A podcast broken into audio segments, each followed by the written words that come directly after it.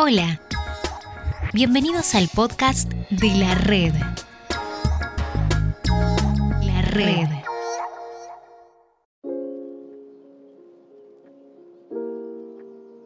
Vamos a, pasar a nuestra, a nuestra próxima conferencia. Tenemos a uno de nuestros oponentes especiales, el doctor Juan Díaz Menares. Doctor, es, él es chileno, también una persona muy querida, es psiquiatra, es alguien que, que es muy valioso para todos nosotros. Gracias, doctor, em, doctor Juanito, gracias por estar aquí con nosotros, siempre poder aportar sus conocimientos. Y, y bueno, le dejo la palabra, doctor Juan. Gracias, Marito. Em, gracias por la invitación. Primero, primeramente, gracias por, eh, por cómo el Señor eh, muestra su amor para con nosotros. El tema que, que me toca, que me, me asignaron es vida saludable y espiritualidad. Antes que no, me, me voy a presentar porque creo que soy el más desconocido del grupo. Eh, mi nombre es Juan Díaz Menares. Ustedes ven ahí mi nombre como Canutín. Soy payaso, soy soy, tengo un personaje que es un payaso, que, que es bromista, que fue, soy fuera de ser psiquiatra, soy pastor, soy eh, psiquiatra forense, psiquiatra clínico, experto en adicciones, eh, misionero por excelencia. Eh, y eso es lo que hacemos, en parte parte de nuestra profesión de, ir por todo el mundo y predicar el Evangelio y este oficio que el Señor me dio como psiquiatra. Em, así que agradezco al Señor por esta oportunidad poder conversar con ustedes, eh, estudiantes. Em, como me dijo, me preguntó alguien del, de mi del taller en el cual yo participé, me preguntó si yo trabajaba en algún hospital, le dije que no, pero sí he trabajado en cárceles públicas, eh, trabajando con, con presos de alta complejidad. Quizás dos cosas para iniciar todo esto. Otra cosa, no hay láminas, así que yo le ruego que si alguien quiere hacer una pregunta o alguien quiere interrumpirla, lo haga. Lo haga nomás y porque es para esto es. La vida espiritual, saludable y espiritual nos tenemos que hacer la, primera pregunta, que ¿qué es la vida? No sé si alguien quiere responder qué es la vida. Bueno, hermanos, la vida no es nada más que Jesucristo. Yo soy el camino, la verdad y la vida. Nadie viene al Padre si no es por mí. No hay otra forma. No hay otra forma de vivir la vida si no la vivimos con quien es la vida, con Jesucristo. Y después tenemos que darnos cuenta qué es lo que es la espiritualidad, qué es lo que hace al hombre tan espiritual. Entonces tendremos que decir que el hombre per se, por sí solo, es un ente espiritual. Recordemos el inicio eh, cuando, cuando Dios crea al hombre. Y cuando Dios crea al hombre le da neuma y lo hace hombre, lo hace un ser espiritual. Eh, neuma o, neumático, aire, es espíritu. Pero resulta que hay un, hay un llamado general y hay un llamado individual. Ese llamado es un llamado general, pero el llamado, el llamado en particular, este llamado en particular viene de Juan 3:16, cuando dice que porque de tal manera amó Dios al mundo que ha dado a su Hijo unigénito para que todo aquel que en él crea no se pierda, mas tenga vida eterna. ¿Quiénes entonces entran en estas situaciones eh, particular de espiritualidad, ¿son todos o son única y exclusivamente los que creen?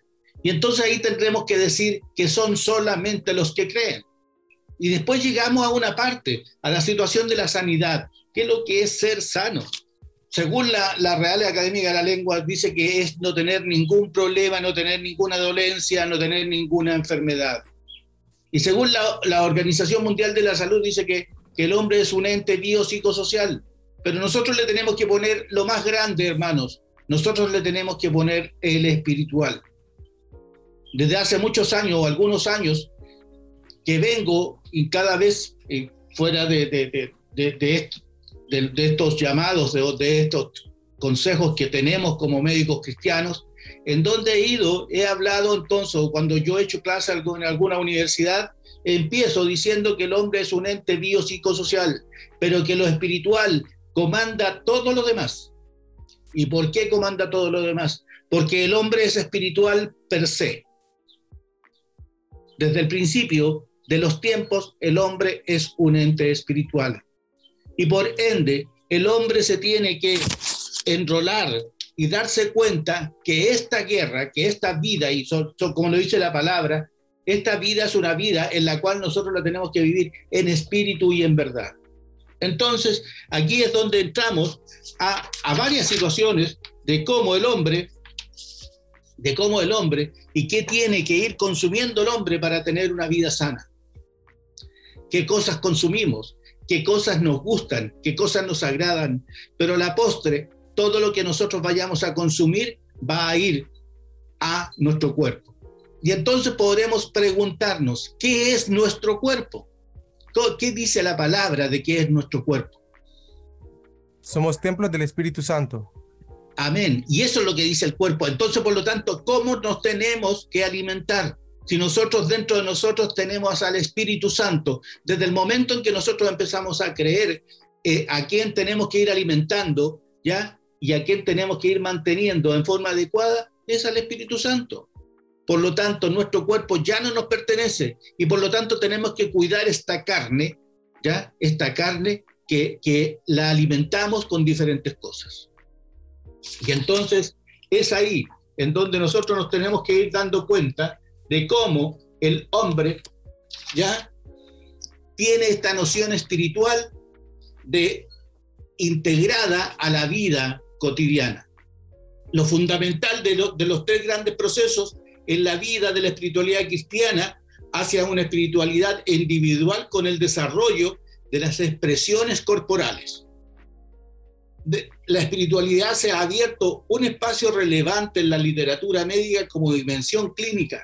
La psicología humanista, junto con algunas disciplinas afinas, ha profundizado en la relación de la espiritualidad, la salud y el bienestar. Frente a este amplio campo, tenemos que darnos cuenta que, con el correr del tiempo, todos se han dado cuenta de una u otra forma que la espiritualidad y nuestros estilos de vida van a ser buenos en la manera en que nosotros también aceptemos como primera cosa la espiritualidad. Dentro del grupo mundial de médicos, de psiquiatras, la WEPA, una de las, de las características que tiene la WEPA es que reconoció y sigue, y sigue reconociendo a la espiritualidad como un ente sanador. Personalmente participo de, la Organización Mundial en este capítulo de psiquiatría y espiritualidad. Entonces, por lo tanto, ¿cuál es la expresión que nosotros tenemos que tener con respecto a la espiritualidad en nuestra vida y de lo que nosotros consumimos? No tan solo de los, aquí hablamos de los alimentos, sino que hablamos de las cinco grandes cosas que nosotros, de los el gusto, el olfato, el oído. Me falta uno, ¿no? ¿Cuál es? El otro sentido. Tacto. El tacto. Y nosotros consumimos por todas estas vías, por estas cinco vías. Y estas cinco vías son las que nosotros tenemos que acostumbrarlas a que seamos capaces de poder en este quehacer tener una vida en la cual sea adecuada a lo que nosotros expresamos como cristianos. La vida cristiana ha hecho de nosotros algo especial. Y al, hablar de espiritualidad, no, me estoy refiriendo explícitamente a la experiencia que posee la persona con Cristo. Y es así como, como Pablo en Romanos 8, 2 al 17, lo, ve como una situación de, vida espiritual. Y en el versículo 8.12 dice, así que hermanos, deudores somos no a la carne, para que vivamos conforme a la carne, porque si vivís conforme a la carne, moriréis, mas si por el Espíritu hacéis morir las obras de la carne, viviréis. porque todos los son guiados por el Espíritu de Dios, estos son los hijos de Dios.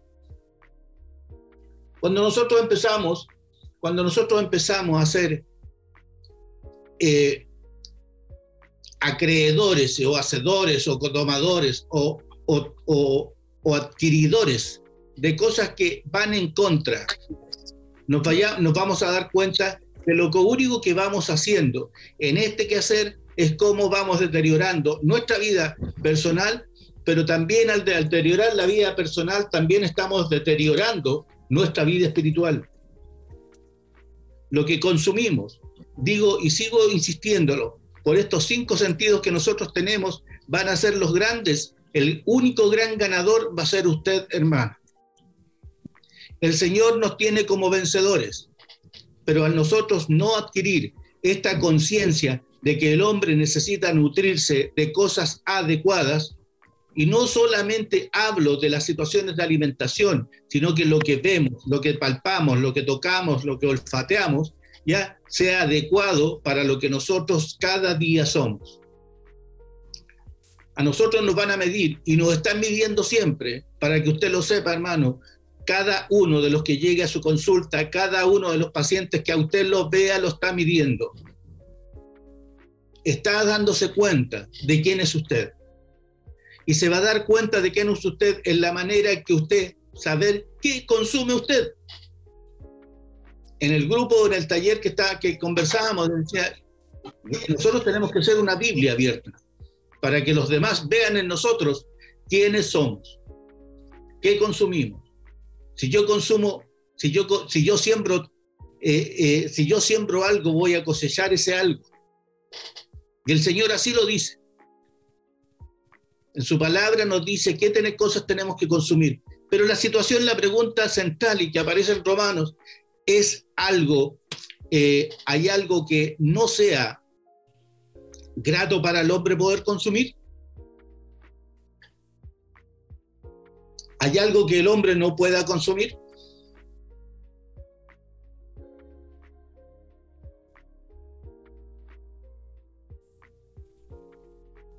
Todas las cosas. que no edifique, lo que no construye. Todo lo, todo lo, que no edifique, ¿verdad? ¿Y qué cosas no no edifican? ¿Hay algún producto que esté prohibido en la Biblia? No, todo, ¿Ah? todo es lícito, pero no todo conviene. Todo es lícito, pero, pero no todo me edifica. Pero hay algo que sea, que esté, que esté negado en la palabra como alimento. No, hermano. No hay nada. No existe ningún animal inmundo, ni existe ninguna alimentación inmunda. Dice el Señor que todo lo hizo bueno y lo hizo bueno en gran manera. Por lo tanto, todo lo que nosotros consumimos de alimentación está grato. Hay cosas que hizo el Señor bueno en gran manera, pero el hombre en su pecado la ha transformado o algo, alguien me puede decir que la mata de cáñamo, el Señor la, la, la, creó para que otros la transformaran en un alucinógeno? O que la, o la planta de coca que existe y que el hombre la transformó en su pecado, la transforma en cocaína? ¿O que el hombre, eh, eh, por haber creado la dinamita, la haya transformado en especial para las guerras? El hombre en su pecado, el hombre en su glotonería, el hombre en su forma de, eh, no espiritual de vivir, empieza a tener grandes problemas. Y esos grandes problemas son porque no somos capaces de tener una vida adecuada. No somos capaces de tener una vida saludable con respecto a lo que nosotros creemos. Nosotros podemos tener todas las enfermedades del mundo, hay una situación que tiene que ver con la genética. Pero hay cosas que sí nosotros las podemos prever. ¿Y cómo las podemos prever? Teniendo una vida saludable. Las podemos prever teniendo una vida alimenticia adecuada, equilibrada, teniendo una vida visual adecuada, equilibrada, teniendo una vida de todo lo demás que sea equilibrada en el Señor. Nosotros no podemos seguir haciendo de nosotros mismos un basurero de cosas. Si bien es cierto, en algún minuto nos da un agrado, un gusto decir, hoy día vamos a comer una, una, una hamburguesa de, no sé, cinco carnes. Perfecto, es una. No lo haga todos los días, porque en algún momento algo le va a cobrar. Entonces, cuando nosotros dejamos y perdimos de vista la situación nuestra de cómo somos, también empezamos a perder de vista de qué hacemos. El vino está hecho para divertirse, pero cuando nosotros nos pasamos de rosca, como decimos aquí en Chile, y nos tomamos algo que no, no va, va mucho más allá, y nosotros empezamos con una embriaguez.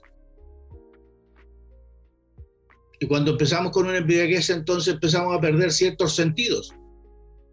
Y esos sentidos que van haciendo, también vamos perdiendo la cordura. Y cuando perdemos la, cordura, entonces empezamos a tener una serie de, de otros problemas de tipo psiquiátrico. Entonces, hermanos, todo me es lícito, más no todo me conviene.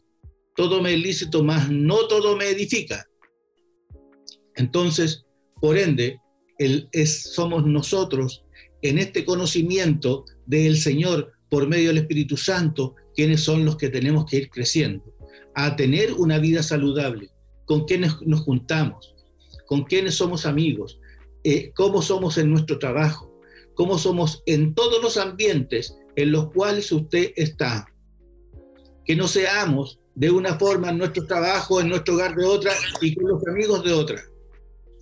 Porque lo único que vamos a hacer es que en algún minuto hay alguien que va a llegar al otro medio en donde nosotros somos de una forma y va a decir, no vamos a hacer un mensaje, vamos a hacer un rechazo. El Señor nos manda a que seamos de una misma forma, de un mismo pensar. Así como Él mismo nos dice que nos ama con amor inalterable, Él no cambia. Nosotros también seamos, no seamos personas cambiantes, porque eso nos va a ir haciendo mal, porque en cada uno de, de los lugares en donde nosotros vayamos nos tenemos que comportar de la misma forma. Porque si nos comportamos nosotros de diferente forma, lo único que vamos a seguir haciendo es qué máscara me pongo ahora me pongo la de, sonrisa, me pongo la de un poco tristeza, etc. Nosotros no podemos ir por el mundo, por diferentes lugares, mostrándonos como no somos. Seamos de un mismo sentir. Por ende, esta situación nos trae, cuando nosotros somos de un mismo sentir, lo que nos va trayendo, nos va trayendo una vida saludable, no tenemos que ir allá y decir, ¿cómo tengo que comportar ahora? Voy a ir para allá y, ¿cómo me comporto ahora? Yo voy con el equipo de pesca y voy a pescar y ¿cómo tengo que comportarme ahora? En algún minuto se va a perder, hermano, porque se le van a cambiar los escenarios. Y cuando nosotros cambiamos de escenario y nosotros nos cambiamos de máscara, ¿ya? Vamos haciendo, nos vamos perdiendo a nosotros mismos. ¿Y qué le estamos haciendo? A quien gobierna nuestra vida, el Espíritu Santo, le estamos diciendo que no nos sirve. ¿Por qué? Porque estamos cambiando. Estamos cambiando nuestra forma de ser de la forma que los demás quieren que me vean. Yo no puedo ser, y hermanos tal se lo decía también en el taller, nosotros no podemos ser entes de la policía secreta de Dios. Hay muchos que son de la policía secreta de Dios. Nadie sabe que son cristianos. Nadie. Entonces, si llegan a la iglesia y chuta, son súper espirituales. Y, en su trabajo no saben. En su hogar tampoco, porque tienen conductas diferentes. Entonces, pero tú soy cristiano. ¿Y cómo te comportas? ¿Cómo eres en tu vida? ¿Cómo es tu vida? es saludable. El Señor nos llama, sí, a tener una vida eh, santa, porque somos apartados. Tenemos una vida que Él nos, las nos la entrega en Jesucristo, en la cruz, para que con esa sangre nosotros nos podamos lavar. No podemos decir que no vamos a ser pecadores porque vamos a seguir siendo pecadores. La carne es pecado. Pero que cuando pequemos le digamos al Señor inmediatamente, Señor, perdóname. Pero que los demás, que no vayamos por la vida cambiando caretas y, cambiando máscaras. Vamos a seguir siendo pecadores, pero vamos a seguir siendo eh, vamos a seguir siendo apartados del Señor. Ya eso es lo que nos llama el Señor, a tener vidas saludables, vidas agradables, vidas de espiritualidad. Júntate con los que son muy similares a ti. Vive, si vas a vivir, en, eh, ir a un grupo, pon tu luz, pon la luz de Cristo para que te den cuenta que tú eres diferente. Así que hermanos, nos demos cuenta en realidad qué tenemos en nuestra vida espiritual para entregarla a los demás y decir que nuestra vida es una vida saludable. ¿Cómo le demostramos a los demás que tenemos una vida saludable si no es abriendo las escrituras cada día? orando cada día para que el Señor nos guíe hacia donde Él quiere que vayamos. Nuestro inicio de día empieza orando a la hora del desayuno, que nos encontramos con mi esposa. Bueno, nos encontramos porque ahí cada uno tiene su oración personal, no porque dormamos separados, pero nos encontramos y a esa hora oramos por los alimentos y por los pacientes que el Señor nos va a enviar yo no sé quiénes son. Y se los digo, yo no conozco la agenda, la, agenda la conoce mi esposa. Pero oro por los que vengan. Y cuando vienen aquí, entonces nos jajajeamos, nos reímos y les muestro al Señor. Y ahí entonces donde han ido siendo agregados a los que tienen que ser salvos. En esta casa porque esto, lo que ustedes ven aquí, esta es mi oficina donde yo atiendo a los pacientes. Son recepcionados en la sala, donde lo está esperando cuatro perros y mi esposa. Entonces, hermanos, la vida saludable tiene que ver con qué? Con que hoy día tengo la misma máscara de ayer, de anteayer y de mañana. Que ningún paciente me vea con una máscara diferente porque va a ser la única forma en la cual va a decir, ¿y este tipo quién es en realidad? Hermanos, ser saludable en la vida es estar sano, pero esa sanidad que el Señor nos ha dado, porque el Señor se comprometió con nosotros a entregarnos sanidad. Pero esa sanidad del corazón, esa sanidad, Dani, esa sanidad que el Señor nos entrega por medio de Jesucristo en la cruz. En esa sangre somos sanos, somos lavados, nos sacamos, nos revestimos de ropas blancas, dice su palabra, pero que siempre estemos revestidos de ropas blancas. Que sí, y cuando, cuando manchemos la ropa blanca le digamos al Señor, Señor, aquí estoy, perdóname mis faltas, mis pecados pero no nos cambiemos la máscara. Porque cuando nos cambiamos esta máscara, decimos, bueno, ¿quién es este? Y yo voy para otro lado y me comporto de una forma.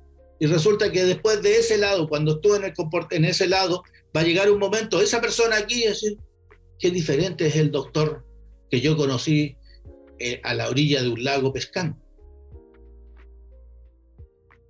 Pero tendrán que decir entonces, mira, ese igual en su casa, en la calle, cuando lo vemos en el mall, en la, qué sé yo, en el lugar donde me vean, seamos los mismos.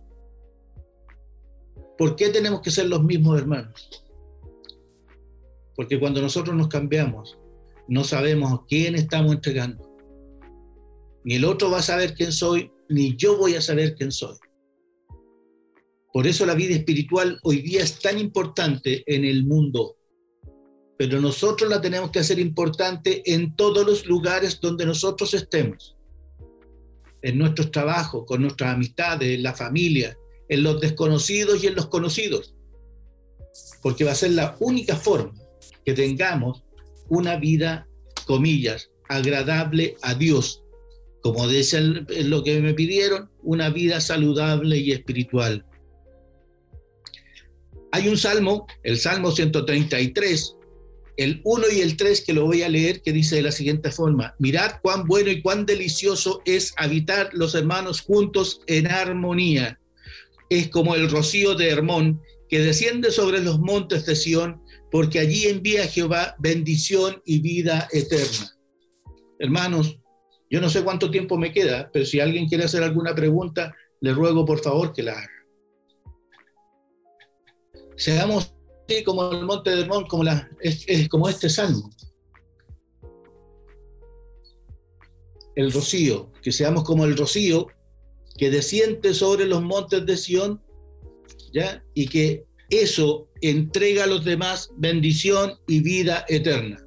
Hermanos, si alguien quiere hacer alguna pregunta, si alguien quiere hacer alguna acotación, por favor, ahora les ruego que la puedan hacer. Mm, Sí, yo quisiera hacer una pregunta y para que pueda eh, reforzar lo que estaba diciendo.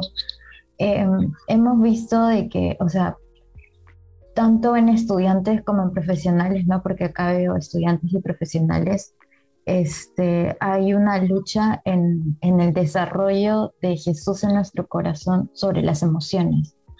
Entonces, este, cómo, um, usted no pudo, este, o hablando ya de salud y que lo practica, aún incluso con su familia, eh, cómo hace de que este, eh, recordar constantemente, ¿no? El espíritu es el que gobierna y en esa posición es espíritu, alma y cuerpo sobre las emociones. O sea, eh, ¿por qué lo digo? Porque tanto en el ámbito estudiantil como en el profesional, eh, constantemente vemos problemas mentales y vienen de emoción, vienen de carga laboral, estudiantil, frustraciones, este, heridas que no han sanado, procesos eh, en estudiantes y aunque se ven en los profesionales de salud, o sea, hay una, es, es triste ver que, por ejemplo, eh, residentes tratan mal a los que vienen, a los estudiantes, a los postulantes y, hay este tipo de, cosas, ¿no? Entonces lo diferente de un, alguien que, que, está en, en, una carrera de salud y que tiene a Jesús en su corazón. Eh, doctor. Abigail, gracias por tu pregunta. Eh, en algún minuto nosotros en Guatemala se supondría que íbamos a tener un, encuentro con estudiantes de medicina sobre este tema. Pero bueno, ahora, ahora ya que haces tú la pregunta, una de las cosas que pasa con los equipos de, los equipos de, de salud, con los estudiantes, con los profesionales, es todo el estrés que cada uno vive. El estrés no solamente de, de los estudios, de la vida laboral, sino que también todo el estrés que se vive en los hogares. Tal como decía un médico al principio, el doctor del Águila, si no me equivoco, de Perú, decía que nosotros pasábamos mucho más tiempo, se pasaba mucho más tiempo en las facultades, en, los hospitales, que en la propia casa. Y ahí es donde vienen los grandes problemas, las situaciones de grandes estrés.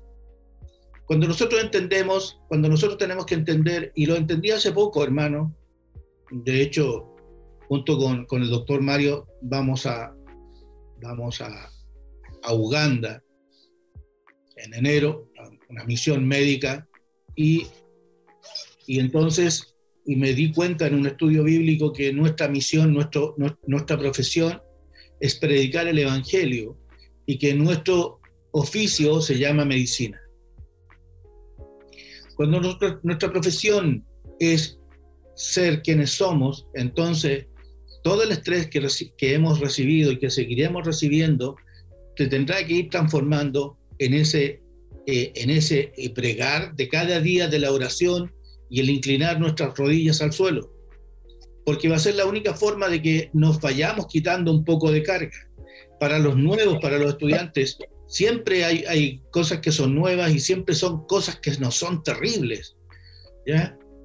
Y que la posibilidad cierta de podernos contaminar, de contagiar, etcétera, y está el estrés mantenido. Y después entonces vienen todas las peleas restantes con respecto a los profesionales. Cuando ya somos profesionales, entonces empezamos a tener una, somos divergentes con respecto a alguna situación en particular, sobre alguien que quiera sobresalir sobre el otro, sobre alguien que quiera poner el pie sobre el otro. Y ahí es donde nosotros tenemos que ser los entes que ponemos la calma, la calma que viene de Dios, porque nosotros no estamos compitiendo con nadie, nosotros estamos entregando al Señor lo que el Señor nos ha brindado. Cada vez que nosotros empezamos a competir contra otro, lo único que estamos haciendo es perder el tiempo. Y cuando nosotros perdemos el tiempo, lo único que vamos haciendo es poniendo enemistad entre el otro. Por eso, hermanos, yo, una de las cosas que yo hice fue eh, no hacerme el desentendido, pero sí en el bien entendido con las personas, ir después y conversar con ellos. A mí me molestaría, me, dolería mucho si algún estudiante que ya lleva años, que está en un año superiores, cuando llegue alguien a primer año, eh, se burle de él, si es cristiano. ¿Por qué razón? Porque nosotros todos empezamos de cero. Aquí nadie, yo no, yo no llegué a la universidad y me entregaron el título de psiquiatra. Me tuve que estar siete años en, primer, en la universidad y después hacer mi posgrado de cuatro años más. Sí, por lo tanto, nadie nace o llega a ser médico inmediatamente. Todos tenemos que pasar las mismas asignaturas, las mismas peripecias, y hay muchos que pasan por los mismos profesores, y el otro cuando somos, cuando somos cristianos, le dice, mira, este profesor tiene esta y esta característica, y no seamos capaces entonces de poder reírnos o mofarnos de que alguno nuevo, de alguien que viene recién entrando a primero, segundo, cuando yo, etcétera, y él esté en un grado mayor, sea capaz de reírse, sino que de ayudar al otro en todas las falencias que pueda ir teniendo. Nosotros somos encargados como profesionales y como estudiantes de llevar al que viene debajo, ayudar al hermano menor, ¿Por qué razón? Porque es el Espíritu Santo el que gobierna nuestras vidas, no nosotros. Y cuando usted muestre el Espíritu Santo, usted muestre su bondad, Él se dará cuenta que usted es diferente. Y le preguntará en algún minuto cuál es la diferencia que usted tiene. Y usted se la dirá. Y usted ahí entonces entregará el mensaje de Cristo para ella, para esa persona. Pero en particular, hermana, tenemos que darnos cuenta que estamos en un mundo que no estamos en un mundo que es depresógeno, que produce estrés. Por lo tanto, cada vez que tengamos la posibilidad cierta de orar, de bajar nuestras rodillas, de ir, salir de nuestro trabajo y recrearnos junto a nuestra familia, hagámoslo, porque vamos a hacer, va a ser la posibilidad cierta de poder sacar un poco del estrés que en nosotros hay, porque si nosotros estamos estresados.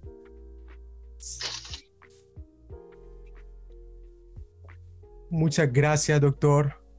Es siempre un deleite, un agasajo poder escucharle. Em, gracias por, por estar eh, siempre dispuesto a apoyarnos. Eh, ¿Alguno de los doctores tiene alguna pregunta antes que pasemos al siguiente punto para el doctor mm, Juan Díaz?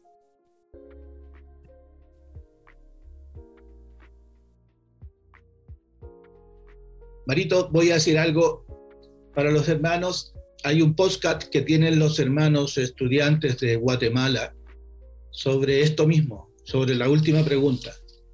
Vimos, y porque ellos hacen las preguntas, yo solo realmente estudio y respondo. Una de las cosas que hemos ido haciendo con los estudiantes de Guatemala es esa. Ellos me preguntan y yo respondo y tengo que estudiar. ¿ya? Eh, una de las profesiones con más fallecidos, con más suicidios, en la profesión médica. Así que hermanos, eso significa que significa que somos una carrera, somos un, somos una, una, profesión de gran estrés. Y, y, hermanos, y se lo digo, y en algún momento hemos conversado con algunas personas. Si en algún momento de tu vida, hermano, tú crees que necesitas de mi ayuda, escríbeme, conversamos. Hemos ayudado a algunos hermanos de diferentes lugares del mundo eh, por este medio, hermanos, pastores, médicos de Guatemala, de, de, México, ya, de El Salvador. Así que hermanos, porque esto es nuestro oficio y nuestra profesión se llama llevar el nombre de Jesucristo a todo el mundo. Voy a escribir mi, correo electrónico ahí había, abajo, juandíazmenares.gmail.com. Así que los hermanos que quieran escribir, que quieran saber algo, o que les interese algún tema, lo podamos conversar. Si tienen alguna duda, para mí es un agrado, es un gozo en el Señor poder ayudar.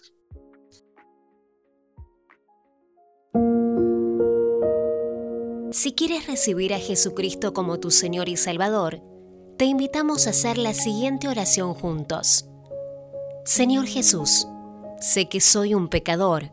Ahora mismo me arrepiento de mis pecados y abro la puerta de mi corazón para que tú, Jesucristo, entres en él y en mi vida. Yo confieso con mi boca y con mi corazón que creo que viniste al mundo y moriste por mí en la cruz y deseo tenerte como Señor y Salvador personal. Te pido que escribas mi nombre en el libro de la vida y me enseñes la palabra de Dios y hagas de mí una nueva criatura conforme a tu voluntad. Gracias por salvarme. Amén.